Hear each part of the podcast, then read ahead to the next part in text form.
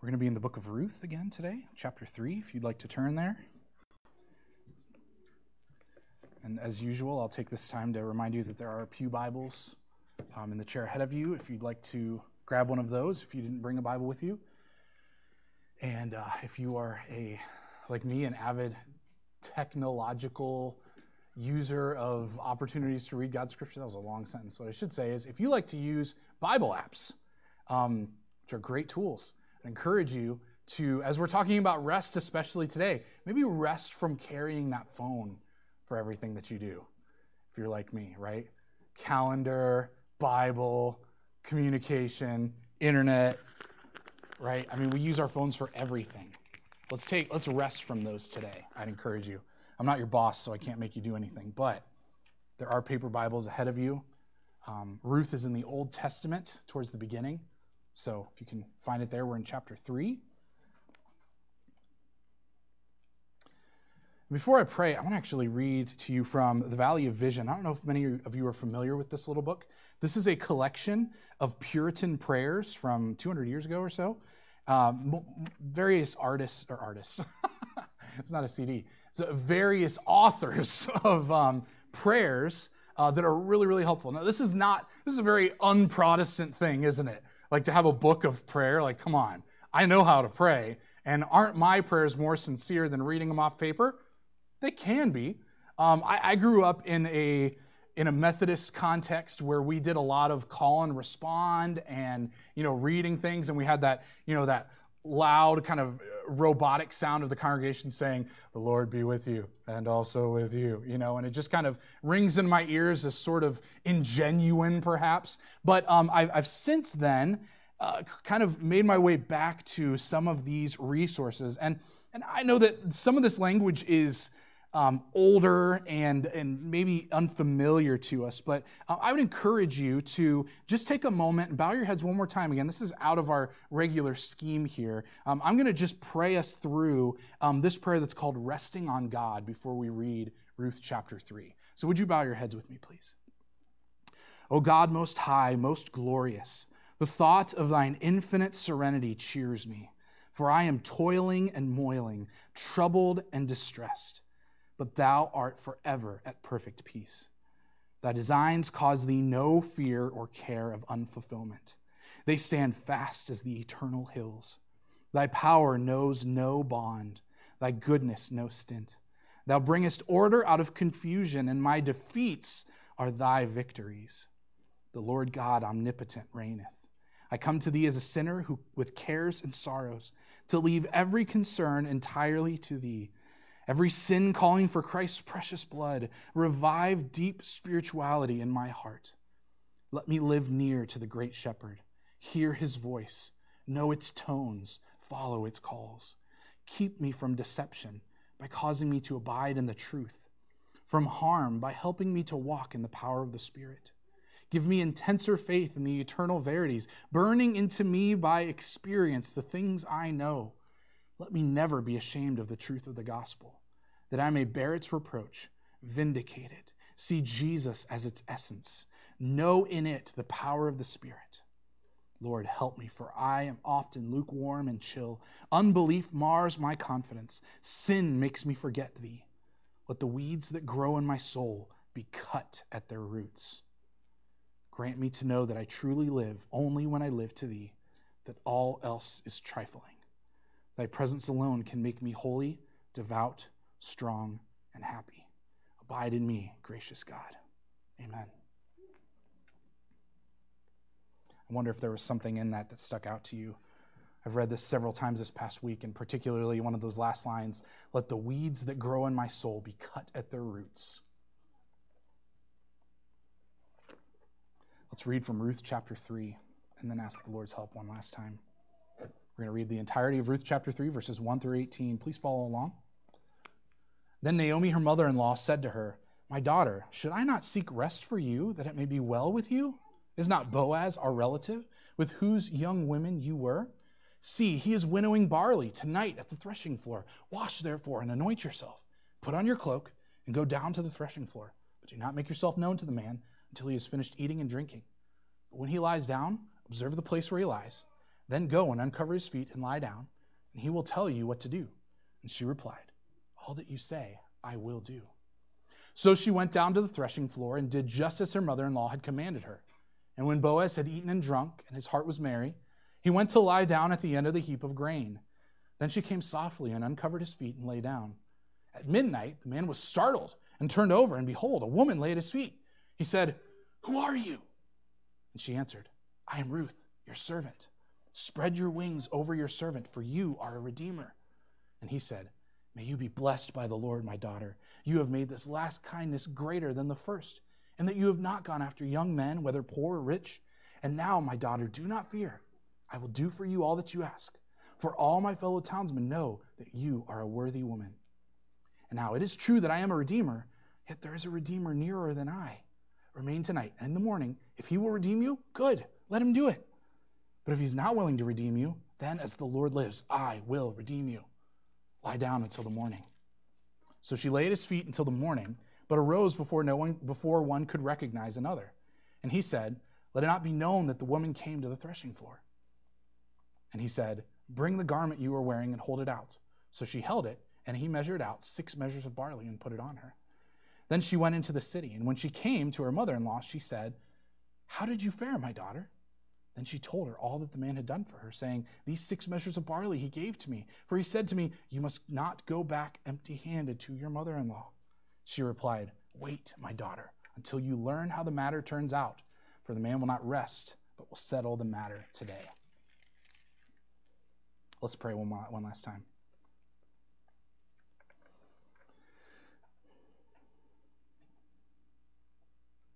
O God of all ages, of all times, situations, challenges, of all people, Lord of all, creator of the universe, sustainer of life, and our Redeemer through Christ. We pray that you'd help us as we look to your word now. May we find rest in Jesus as Ruth was able to find in Boaz.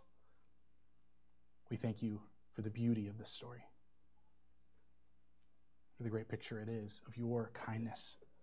We ask that in these moments, as we look at your word, you would help us to even now rest from the things that perhaps we are working towards, worrying about, or just wondering. Help us to rest in you and to receive your word as a gift, as a grace not as a word from man or from an outline or from a, a catchy saying, but rather as your divine message to us in this book. And we thank you for it in Jesus' name. Amen. All right. So today our, our text is Romans or Romans, Ruth 3, 1 through 18, and the title is Finding Rest. And perhaps you picked up on where that came from in verse 1. Naomi, her mother in law, said to her, My daughter, should I not seek rest for you, that it may be well with you. Now, if you're tracking with the story, we've done two chapters. We're in the third chapter. We're in Act 3 before Act 4, the great finale next week, Lord willing. And what we've seen is Ruth, who is a Moabitess, has joined with Naomi, her mother in law, though Ruth's own husband and Ruth's brother in law and Ruth's father in law have all died in Moab. Out of a seemingly impossibly tragic and hopeless situation, God has given them a new start in bringing food to Bethlehem, the original home of Naomi and her husband Elimelech. And in returning, they have found even more than what they have expected. They found an opportunity to receive even greater measures of God's grace to provide for them day by day throughout the barley and wheat harvest seasons. Ruth ran into Boaz, who she just so happened to have begun working, to, to be working in his field, um, as according to the law, which allows for uh, those who are poor, those widows or foreigners, to work in the corners of any field in Israel. Um, that the owner of that field was not to harvest all of their field, but to leave those corners so that those who needed it could work for and glean what they needed to survive. Well, as she was doing that work, Boaz notices her and gives her even more grace on top of the opportunity to work for her own earnings. He, he sends her home um, bountifully with, with, way more than what she could have earned within one day's work. And she ends up working for Boaz um, throughout the end of the harvest season. We left Ruth waiting to see what her final hope would be because Boaz has proven that the Lord is going to take care of her daily needs today. But she was probably also wondering, where am I going to end up?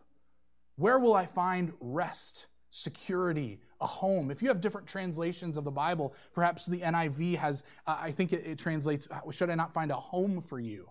Um, but this Hebrew word for rest um, gives that idea of, of uh, not just sleep, but uh, ceasing from working, a home, security, some identity in, in the accomplished grace of God in, in the person's life.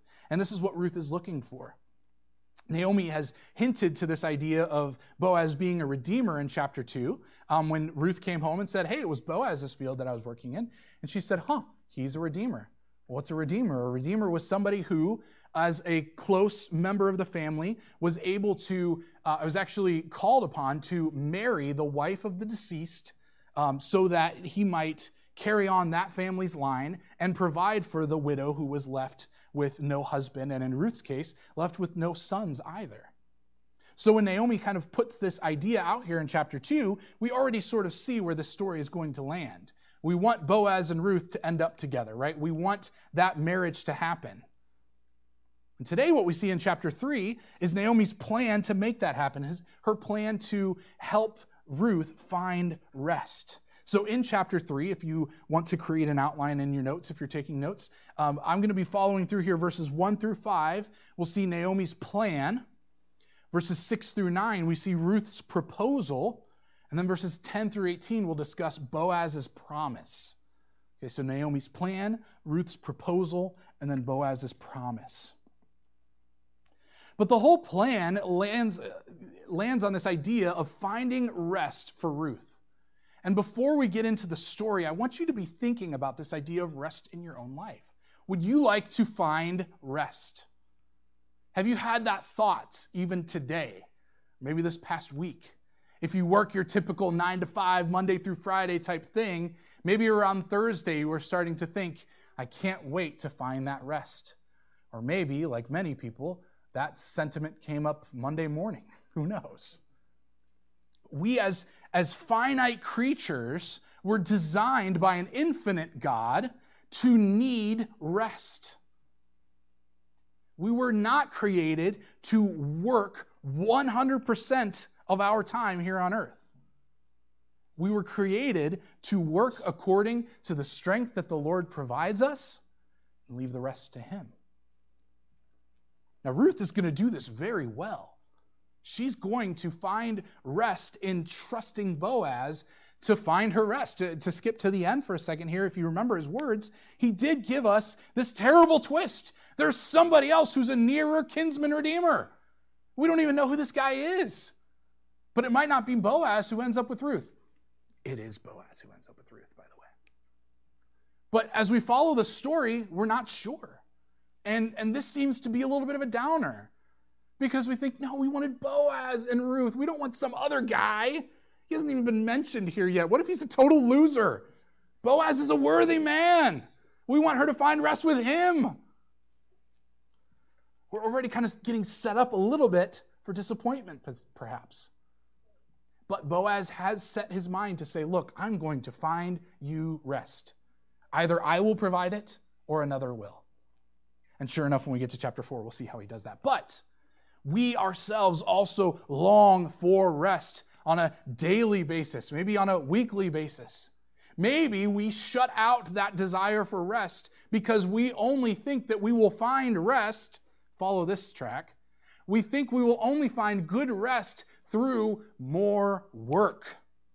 For working beyond what we know we ought to do, crushing our limits and surpassing all expectations so that we might succeed beyond our peers. If something doesn't go very well, or if I don't have that rest that I think I need, I most often will say, well, clearly I haven't worked hard enough for it. But the rest that we're talking about today is a rest that is promised to you by God and is not a reward in the sense that you have worked for and now earn yourself a valid weekend. Think about this when you start a new job and you talk to your employer, what's my schedule going to be?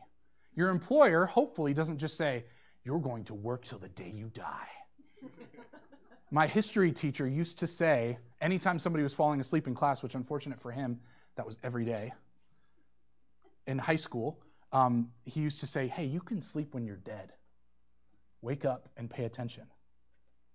Now, he was right in that context, but he was wrong overall. If we live by that idea of we can sleep when we're dead, therefore we must work until we absolutely have nothing left.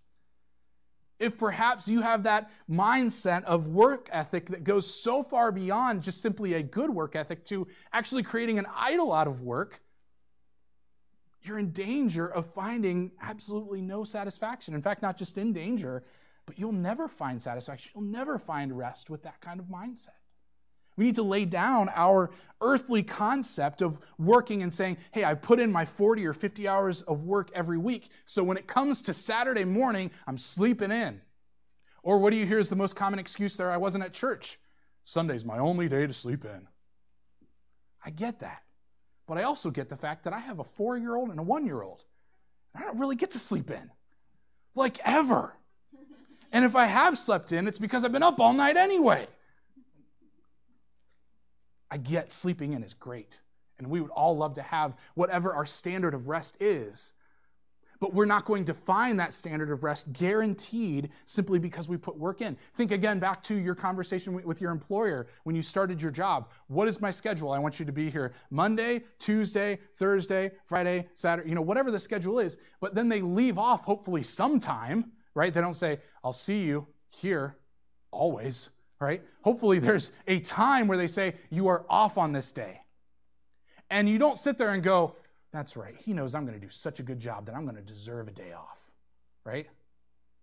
But we act like that when we come to the weekend, don't we? I've worked so hard this week. I deserve sleeping in, eating a fancy breakfast, whatever your, your, your description of rest is for, from the week. We, we act as though we deserve that because we've put in the hours. But in Christ, we should find that there's no room for us to, to live in light of the work we've done because we need to live in light of the work that Christ has done. And we saw that even in chapter 2. If you remember what Boaz said in verse 12, this great verse, he says to Ruth, The Lord repay you for what you have done, and a full reward be given you by the Lord. Now that almost sounds like she's deserved something, right? But read the rest of it the God of Israel, under whose wings you have come to take refuge. She was only able to do that work. She was only able to display that kindness to Naomi because of the grace of God in her life. Remember, the book of Ephesians says that there are good works that were prepared beforehand, before we even were redeemed in Christ, for us to walk in them. When you become a part of God's family, you don't invent the way you're going to express that. You don't say, and now I'm going to do this and make this decision, and I'm going to define what it looks like for me to be a part of God's family. What you actually walk into in your new birth in Christ is the work He's already prepared for you beforehand. So, if at the point you became a Christian, or maybe you've been a Christian for a long time, and you look at your job, your house, your home, your, your, whatever setting you may find yourself, and you say, I don't like this. I should have done better. I should have worked harder. In this very moment, God has placed you where you are on purpose. Despite whether you worked hard enough, whether you worked too hard, whether you made good or bad decisions. And your life, believer, is a testimony to what you believe about your relationship with Christ. And if we live in such a way as to say, I deserve a reward for whatever work I'm done in whatever context it is, I've worked so hard, dinner better be on the table when I get home. Whatever our idea of that reward is, we are testifying to people around us that that's how things ought to be. That is not the reality for a child of God. That is not the reality for one who's been redeemed by Christ. Look at what Ruth is looking for here. She's trying to find rest. Naomi is going to try to provide that for her. But biblically, rest is provided as a grace from the Lord. It's grace that's due to his completed work of redemption in us. That what Christ has done has now given us the rest that he denied himself. He's the one who did the work on the cross. What were his last words? It is finished. not to simplify what Christ did too much, but he clocked out at that moment, right? He was done. He did his job, and he's the one who deserves the reward. We are his reward. We are the ones who walk in the grace of what he has done, living for him, not to earn anything from him, but because of what he's done, we are freely given a righteousness that we could not have on our own. A right standing with God. Before I was a sinner, lost in my sins, hopeless, doomed for eternal death. That's what the Bible says. And yet, what Christ has done has redeemed me from the curse of the law because he became a curse for me. Isn't that amazing? Why do you want to keep working? Christ has done the work. He's provided work for you to walk in. I like how Paul even says that. He doesn't say he's created work for you to figure out or work for you to work out. He's created work for you to walk in. And like we were talking about this morning, that sharing our testimony of who Christ is, particularly to lost people who don't know him, that we don't need to do that by ourselves. He does not call us to do anything in the Christian life by ourselves. But Paul calls us to walk in step with the Holy Spirit. He's given us this Holy Spirit so that we can walk in the reality of what Christ has done for us. I'm obviously jumping ahead, but I want you to get the gospel in your mind before we go through the rest of this story so that it makes sense with God's plan. Because Ruth is not being rewarded for her own righteousness, her own kindness, but the kindness that God has worked in her. Our sermon series is New Beginnings. And that first week we looked at starting over when everything seems over. Last week we looked at gleaning under the wings of his grace. And today we're looking at finding rest. And all of these things are necessary for us if we're going to walk in the reality of our new beginning in Christ. We cannot think that now that I'm a Christian and I have the Holy Spirit of God on me, I'm invincible and I can work 24 7 and I don't need sleep anymore because my rest is in Jesus. No, suddenly, though that is my reality spiritually, suddenly rest that happens maybe this afternoon or tonight when you go to bed or when you're sitting on the floor playing with your kids, whenever that rest happens, it exists to show you the rest that you already have in Christ, to remind you, to give you your own illustration, as it were, of what Christ has done for you every single day of your life. Unfortunately, we misunderstand rest. And that started all the way back in the garden. I mentioned in Sunday school, we talk so much about the fall of Genesis 3. We're going to do it again today because in Genesis 3, Adam and Eve, who were told that they could eat of any tree in the garden except one, did not rest in what God had done and rest in what God had said, but in fact, they worked for something that God had already promised them. He already promised them joy, satisfaction, and, and being like him. Remember what the, the snake's temptation was. He says to Eve, God knows that if you eat from that tree, you will be like him. Eve should have opened her Bible, as it were, or thought back in her memory and said, Hold on a second. I was made in the image of God. You're promising, promising me something by sin that God has already given me by grace. And we fall into the same trap over and over again. Every temptation ultimately calls us to say, hey, if you do this, then you'll have this thing that God doesn't want you to have. And the truth is, is that if there's anything good, God wants you to have it. He wants you to have it in Christ, where it is not only good, but it is the best. So, Naomi's plan. I'm going to find rest for you, Ruth. Shouldn't I do that? And, and this whole transition in, in, in, Naomi's life here is fantastic because if you remember when she came back to Bethlehem, she said, Don't call me Naomi. That name means pleasant. Call me Mara, which means bitter, because I left full and I have come back empty. My husband's dead. My two sons are dead. One of my sister in law, or my sister, my daughter in laws, has left me and gone back to Moab. I told her to do that, but she's still lacking three, four people in her life. But she forgot about Ruth. And sure enough, Ruth becomes this conduit for the grace of God in Naomi's life. And so now Naomi is at a point where she doesn't say, I'm empty, I'm bitter, I'm hopeless, I'm lost. She says, Hey, Ruth, I'm your mother in law. Shouldn't I seek to find you rest? Isn't there something that God has done definitively and clearly that I can access and proclaim to you so that you can access and live in light of. And that is the Redeemer uh, policy, the Redeemer um, prescription in the Old Testament, in the law.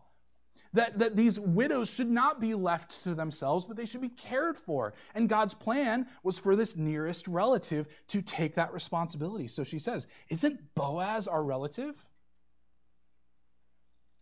With whose young woman you were? He's winnowing barley tonight. Here's what you're going to do. And she lays out the plan for her to find rest. By the way, this idea rest is, is this really cool Hebrew word, and we've you see it in different places in the Old Testament, but there's a couple places that we need to remember. And, and I feel like uh, you need to take some time and think about the book of Judges a little bit more because I haven't done a good job of reminding you of the book of Judges. But this book happens in the historical context of the book of Judges. And the last time we saw something about rest in the book of Judges was this guy named Manoah, whose name literally means rest. And does anybody remember who Manoah was? He himself was not a judge, but he was the father of a judge. Samson, the last judge that we learn about. And it's funny, there's a commentary where the title for that section over Samson is Samson, the judge nobody asked for. and in truth, Samson comes from this man whose name means rest. And he does, in fact, give Israel rest for a time. But was that ever Samson's goal? Do you ever see Samson saying, I'm going to avenge God's people and free them? No, he says, I'm going to avenge myself. I'm going to free myself. I'm going to get what I want. And so Samson becomes this opposite picture of Ruth because Samson is striving page after page in the book of Judges towards the end where he his, where his story is he's striving every moment to get whatever pleasure he can find. He's working tirelessly to find rest in worldly things. And ultimately, he gives his life up to save Israel. He loses any hope of that when his eyes are taken from him. His strength is, has left him because he was disobedient to the Lord. And yet, Ruth comes in as a breath of fresh air because she is one who isn't even of the nation of Israel. Remember, she's not part of God's covenant people. She's been grafted in. She's a Gentile, like most of us are. And she, in fact, finds the grace of God and displays it to us much more clearly. Anyway, this is what Naomi wants for Ruth rest. So she puts together a plan. She says, I want you to go to the winnowing, the threshing floor at night. You're going to, um, what, does she, what, does she, say here? Uh, Do not make yourself known to the man until he has finished eating and drinking. When he lies down, observe the place where he lies. Go and uncover his feet. That sounds weird. Lie down, also weird, and he will tell you what to do. Um, that's it? You want me to go find this guy? First of all, she says, get dressed up, wash and anoint yourself, put on your cloak, and that cloak would have just been a cloak that anybody would have worn. Like, it's like a Columbia jacket. You know, anybody could wear this thing, right? That's what the cloak was, but the anointing and the washing that she's talking about is to say, no longer look like you're mourning the loss of your husband because you are going into the scenario with hope of finding a new husband, finding new rest. So she sets her up already in that part of the plan um, to, to prepare herself for that, to, to walk with, with hope, you know. Uh, it, it's like putting a bow tie on on Sunday morning. You feel like you can do something finally. And so Ruth uh, agrees to the plan. What does this plan show us, though? First, it shows Naomi's love. He, she's formulated a plan that is for the benefit of Ruth, not just for herself. It's clearly in response to what the Lord has done for her through Ruth. Naomi loves Ruth. She's not looking for anything for herself. She trusts that the Lord is going to provide for her now. She's seen how the Lord has even used Ruth. If, in Naomi's mind, if the Lord can use my daughter in law, who isn't even my daughter in law anymore, right? Like my son is no longer with us. So she has no obligation to me. If I can receive that kind of grace from somebody like Ruth, I can trust the Lord for any of my other needs. That's where Naomi is right now. Isn't that a good place to be? That's rest. That's the ultimate kind of rest. It's not just the rest of the weekend or the rest of, you know, five o'clock driving home and coming home to eat a, a nice meal or whatever. It's not just those temporary things. It is a, an acknowledgement of who God is and how he is relating to me through ordinary and unusual means, unexpected means. And He's giving me grace through that so I can rest. I'm not going to work for my own sake anymore, but now I can express that grace to Ruth. So that's what she wants to do. She loves her. She's no longer empty, she's full, and she wants to share that filling. She's not worried about how the Lord is going to take care of her because she says in chapter 2, verse 20, May he be blessed of the Lord, that is Boaz, whose kindness, the Lord's kindness, has not forsaken the living or the dead. So she says, Hey, look, my, my husband, my sons are dead, but the Lord has not forsaken them.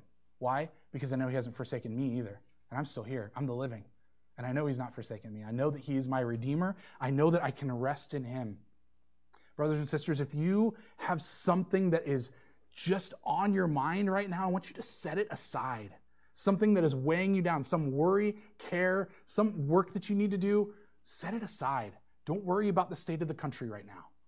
Don't worry about what you're going to do when you get home. Don't worry about Monday morning. Don't worry about any of those kind of things. Be like Naomi. Leave that to the Lord. He is faithful. He has not forsaken the living or the dead.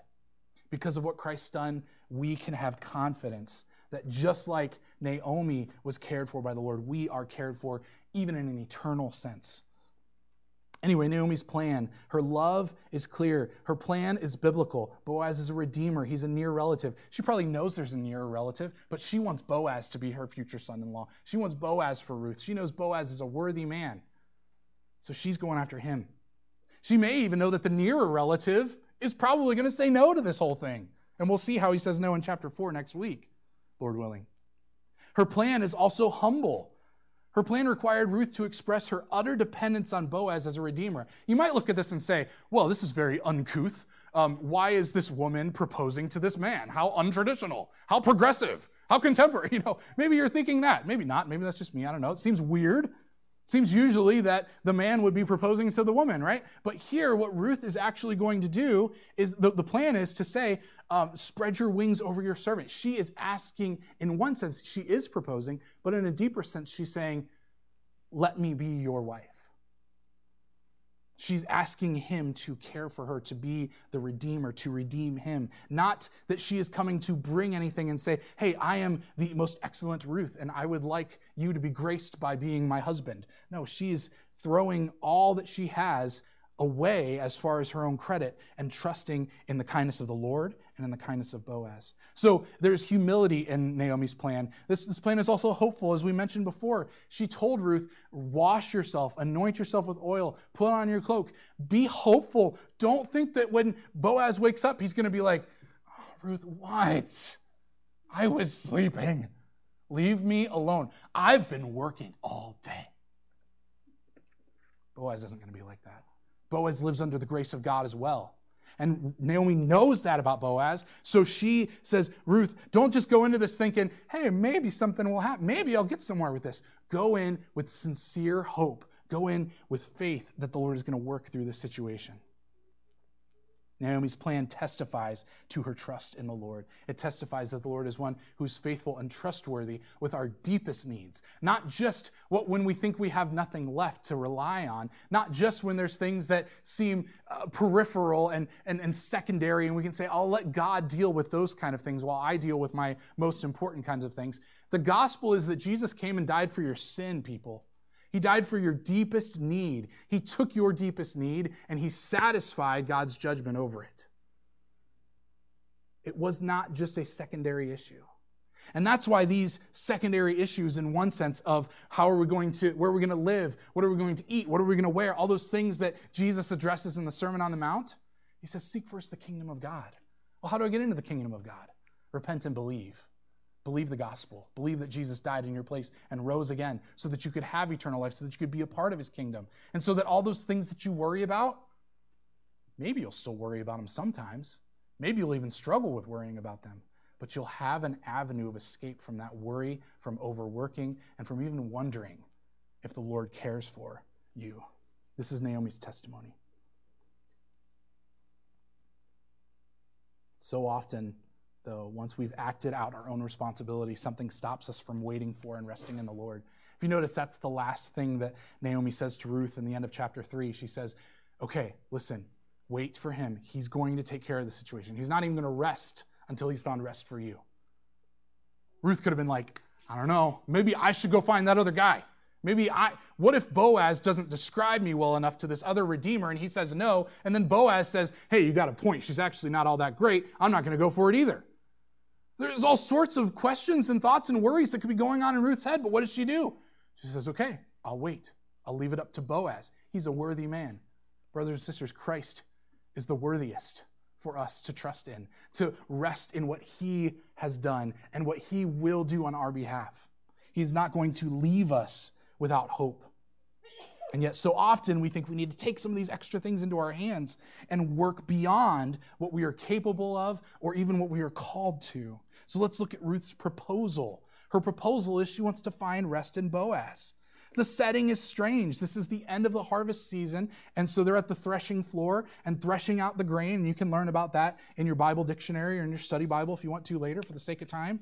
Either way, it's a strange setting to us. Why not find Boaz in the, the bright of day and say, hey, can I have a conversation with you really quick? Wondering if you might like to marry me. That'd be pretty cool. Um, she doesn't go that route, and that's not Naomi's plan. Naomi's plan is go in the middle of the night. That's kind of weird. But what is she doing? She wants to secure for her an opportunity to talk safely and candidly with Boaz without anyone else around. Now, there were people around. There were people who were sleeping, in fact, other servants who would have been with Boaz, most likely. And that's why, what does she do to wake up Boaz? Hey, Boaz, I need to talk to you, right? She doesn't do that. She'd wake everybody up. Whoa, what's Ruth doing? Why are you here? What's going on? No, she uncovers his feet. Now, you again think that's really weird. Why are we uncovering feet? I don't like this idea. I'm really uncomfortable right now. Well, if you want to wake somebody up, uncover their feet, right? If you, uh, what was it my dad said when Nora was born? She was like, he was like, if you ever need to wake him, wake her up, and I was like, why are you telling me if I ever need to wake her up? The hard part is keeping her asleep. But she said, he said, if you ever need to wake her up, take her socks off while she's sleeping. I'm like, okay, I'll keep that in mind.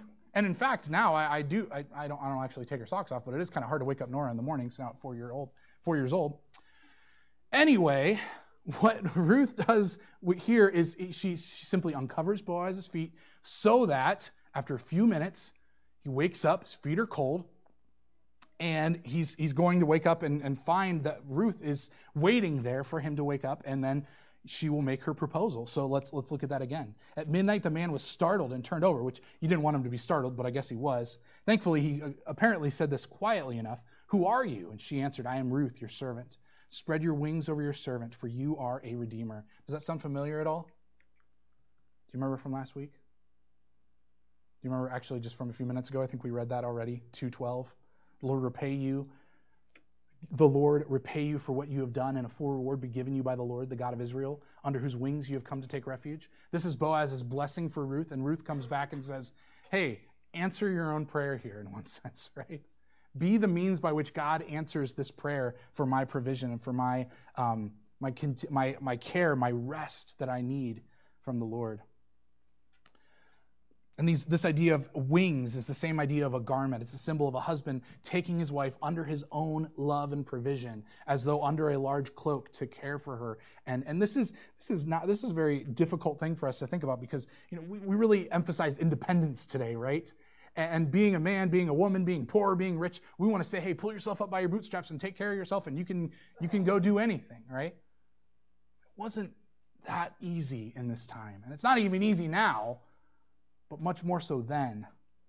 Really, becoming a widow was almost like a death sentence. If there was no son or child to care for Ruth and she had no husband, she needed to find someone to care for her. Because in that time, you needed to own land and you needed to have some kind of provision. Uh, she didn't have that, especially Ruth being a foreigner, being someone who didn't have a right to any of the land in Israel, but she is brought in. And of course, she's going to be brought into Boaz's family. That's her request. She's been brought into the family of God, and she's looking for the, the, the expression of that in Boaz's care for her. Well, let's look at Boaz's promise now. His promise is basically to do what it takes to provide rest to Ruth and Naomi. He is amazed. He's glad for what Ruth has said because we can tell in chapter 2, Boaz likes Ruth, right? Very clearly. Not only because of what he says, but what he does. He showers her with gifts. He's amazed at what, how Ruth has cared for her mother in law, someone she didn't have any responsibility for, and yet she's given up her whole life to stay alongside Naomi and, and to seek rest for her before finding it for herself. And you can imagine that by the end of chapter 2, Boaz is thinking, boy, I wish I was the closest redeemer. But I'll let things play out the way they will. Well, Boaz's promise amounts to essentially saying, hey, there's someone closer, there's another redeemer. I'm not going to take the, the uh, responsibility of something that is not my right, that is not my place yet to jump in and take this responsibility. It's somebody else who's supposed to do this. So I'm going to do things the right way. I live under God's grace, and so I'm going to function according to God's grace, is what Boaz is saying. I'm going to function according to God's plan. So I'm going to go to this other guy, and if he does not redeem you, I will redeem you, as the Lord lives. Then he says, Lie down until morning. She lay at his feet until morning, but arose before one could recognize another. Her plan was to get out of there before everybody woke up.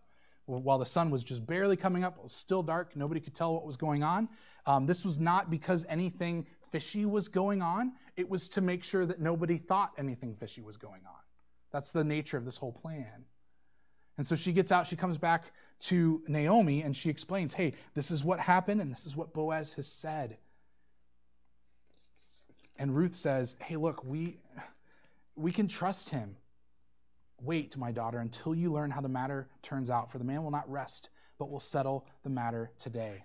He will not rest until he finds rest for you. You know, there's a verse where this word rest shows up in Deuteronomy 28, verse 65. And there Moses writes, And among these nations you shall find no respite, and there shall be no resting place for the sole of your foot. But the Lord will give you there a trembling heart and failing eyes and a languishing soul. That is to say that there is only to be rest, only to be found rest in the Lord, not in anything that the world has to offer us. So Ruth again does not say, well, while Boaz is figuring this out, I'm going to make a plan B. And the problem with us so often is that we do make plan B. We, we act as though I'll, I'll wait on the Lord, but while I'm waiting, I'm going to do this other thing. If you're doing something, you're not really resting, are you? Right? if your goal this afternoon is to sit on the couch and take a break and really rest, but you pick up the planner for the week ahead and you start planning what you're going to do, is that really rest?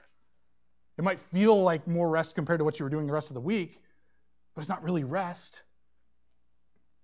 We need to find our rest in the Lord. And maybe your rest in the Lord is taking a nap. And as you drift off to sleep this afternoon, to think, thank you, Lord, for this wonderful nap. It's a picture of your grace and I'm going to receive it with thanksgiving and gladness of heart. Maybe part of this whole reading plan that we want to encourage throughout this year 2021 is so that we might find rest in what he has said and what he has done for us rather than in our own efforts in our own works. He's worked on our behalf at the cross. He's not given us license to become lazy, but he's also not given us power beyond so that we might become overworkers. We have to find that balance in the middle. Do what the Lord has required of you today. Go to work, do the thing, take care of your family, fulfill those responsibilities. When you get to the point where you recognize it's beyond what you can handle, trust the Lord with it. Rest in what He has done for you. That's not to say that you're going to clock out at the same time every day. I get that days fluctuate and some days are longer than others. But see to it that you find rest, that you make rest a priority. And what is it that you need to rest from? I'm going to give you three things here in closing as our your sort of reflection question, just one. Do you need to, we need to embrace our rest in Christ. And you need to ask yourself today are you needing rest most from work, from worry, or even just from wondering? Okay, work as an overwork. You need to take a time, just as the Lord prescribed in the Old Testament, that we take a Sabbath and stop working. Maybe you need to stop worrying. There's no, it's not about, about reaching the limit of worry. It's about not worrying at all, right? Cast all your cares on Him because He cares for you. Maybe it's just wondering. It's very easy for me to say, I'm going to take some time to rest today and sit down and then just start wondering, what am I going to do this week? How am I going to deal with that kind of thing? I'm not necessarily anxious. I just want to take this time to think about this thing. You need to lay those kind of things aside for a moment. Look to Him in His Word. Look to Him in prayer. Look to Him in fellowship with other believers. And let your life testify to the rest that Christ has provided you at the cross and at the empty tomb. There's rest for us to be had today, brothers and sisters, because there's rest for us eternally in Christ. Will you pray with me? Lord, we thank you for the rest that you provide us in Christ. We thank you, Lord, that though we so often imagine that the way to greater rest is found through harsher work or uh, greater attention to worry or even just wondering and just thinking about things. Lord, help us to shut down in one sense so that we, we can, in fact, lay the things in your hands that belong there and not in our own. Lord, Christ has shown us at the cross that it was all about what he has done, not what we have done, because he didn't tell us, hey, come up here and die for your sins with me. He did tell us to take up our own cross and follow him. We do so in hope of rest and embracing the rest that you provide for us, Lord. Help us to find that, to find it well, and to worship you by taking rest as it is available and afforded to us by your grace. In Jesus' name, amen.